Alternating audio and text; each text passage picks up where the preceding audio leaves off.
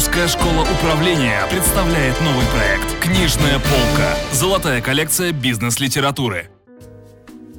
Добрый день. С вами программа «Книжная полка», ее ведущая Ирина Куртикова. Очень часто мы сталкиваемся с такой проблемой, как нехватка времени. На работе нам нужно решать огромное количество проблем, проводить встречи и совещания, анализировать данные и делать много других профессиональных задач. При таком ритме жизни у нас, естественно, возникает нервное напряжение и стресс.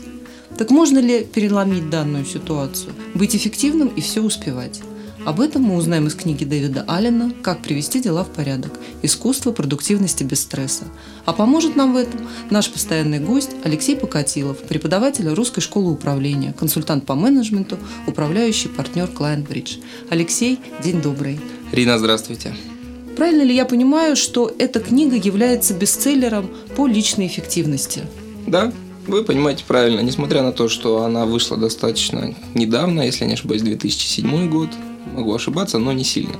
Да, она разошлась огромным тиражом, и сегодня мы имеем огромнейшее количество методик тайм-менеджмента, в основу которых как раз легла методология джи ти ди, разработанная Дэвидом Алленом и описанная в этой книге.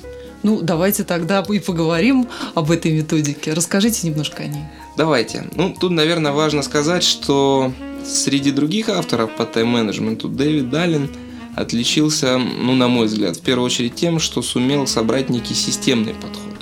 И этим, наверное, эта книга, книга и мне близка. Да? Я вот по природе своей люблю все систематизировать, так, чтобы один раз настроил, и потом уже не морочишься относительно того, как в следующий раз вот мне там свой день планировать. Да? Есть заранее продуманная система правил и методик, как это делать. Да? Так вот, Дэвид Аллен собрал все в одну систему. Там можно выделить несколько таких ключевых посылов этой системы. Ну вот, первое, о чем он говорит, что ты ведешь работу на разных уровнях. У тебя есть уровень долгосрочных приоритетов, у тебя есть уровень среднесрочных целей, у тебя есть уровень проектов, у тебя есть уровень задач и уровень действий. Да? И вот э, от чего он предостерегает своих читателей, да, от того, чтобы планировать день в терминах, например, цели или проекта. Да? Например? Потому что, ну, не знаю, если я напишу себе в ежедневник на сегодня стать самым лучшим бизнес-тренером в России. Очевидно, за сегодня я с этой задачей не справлюсь легальными путями, да, поэтому, конечно же, нужно предпринять набор действий, набор конкретных действий, да, и вот одна из идей Дэвида Аллена заключается в том, чтобы ты брал большую цель, большой проект, распиливал его на маленькие задачки. Декомпозировал. Декомпозировал, да? Спасибо, да, я побоялся использовать это слово, но вы... Вы нет. Хорошо. Вот. И работа, по мнению Дэвида Аллена, должна вестись на уровне маленьких ежедневных задач. То, что он называет термином «следующее конкретное действие». Почему так? Потому что, когда ты работаешь на уровне следующих конкретных действий, тебе уже не надо задумываться о том, какое оно должно быть дальше. Ты подумал об этом заранее, распилил этот проект, декомпозировал на эти задачки, и уже у тебя в ежедневнике стоит одно простое действие, которое несложно сделать. Если по этому сценарию не двигаться, то что бывает?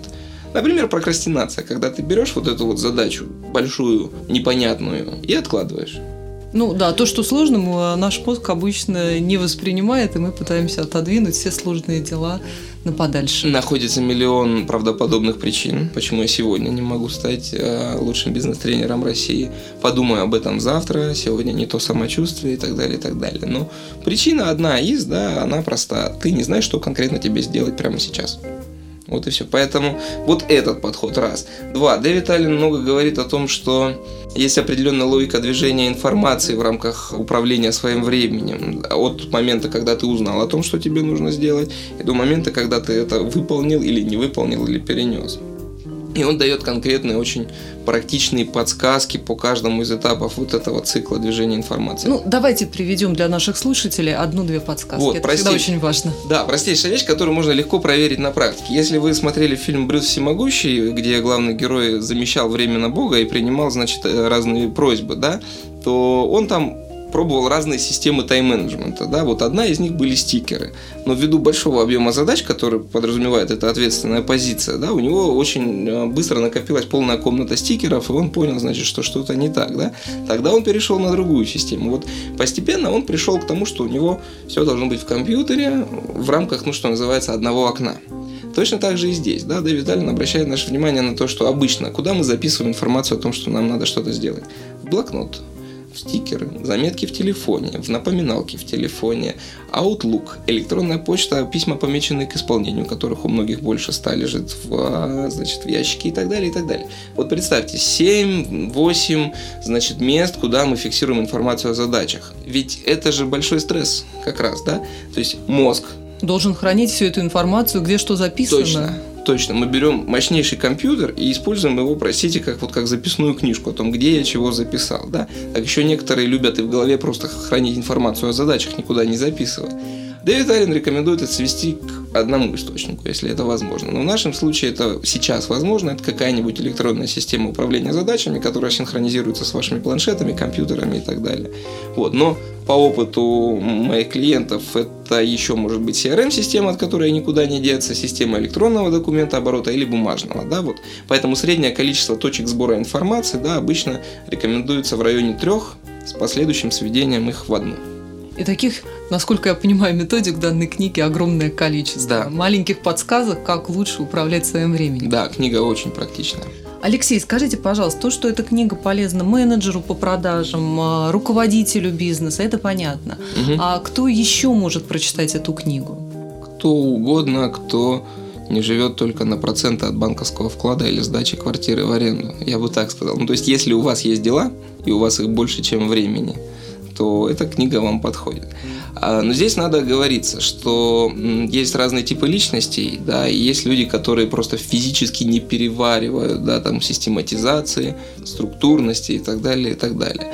Поэтому вот людям, которые там являются носителями такого психотипа, такого типа личности, я бы рекомендовал понемножку внедрять, да, вот методики из этой книжки, то, что откликается, то, где у тебя сейчас больше всего болит. Вот чувствуешь уже, что стикеры начинают вылезать из твоей комнаты и заполнять всю твою квартиру, значит, наверное, вот это эту часть можно оптимизировать и так далее. Ну, то есть по чуть-чуть, потому что действительно инструментов очень много, а так практически всем. Большое спасибо. Вы слушали передачу «Книжная полка», и у нас в гостях был Алексей Покотилов, эксперт Русской школы управления в области менеджмента. И мы говорили о книге Дэвида Аллена «Как привести дела в порядок. Искусство продуктивности без стресса».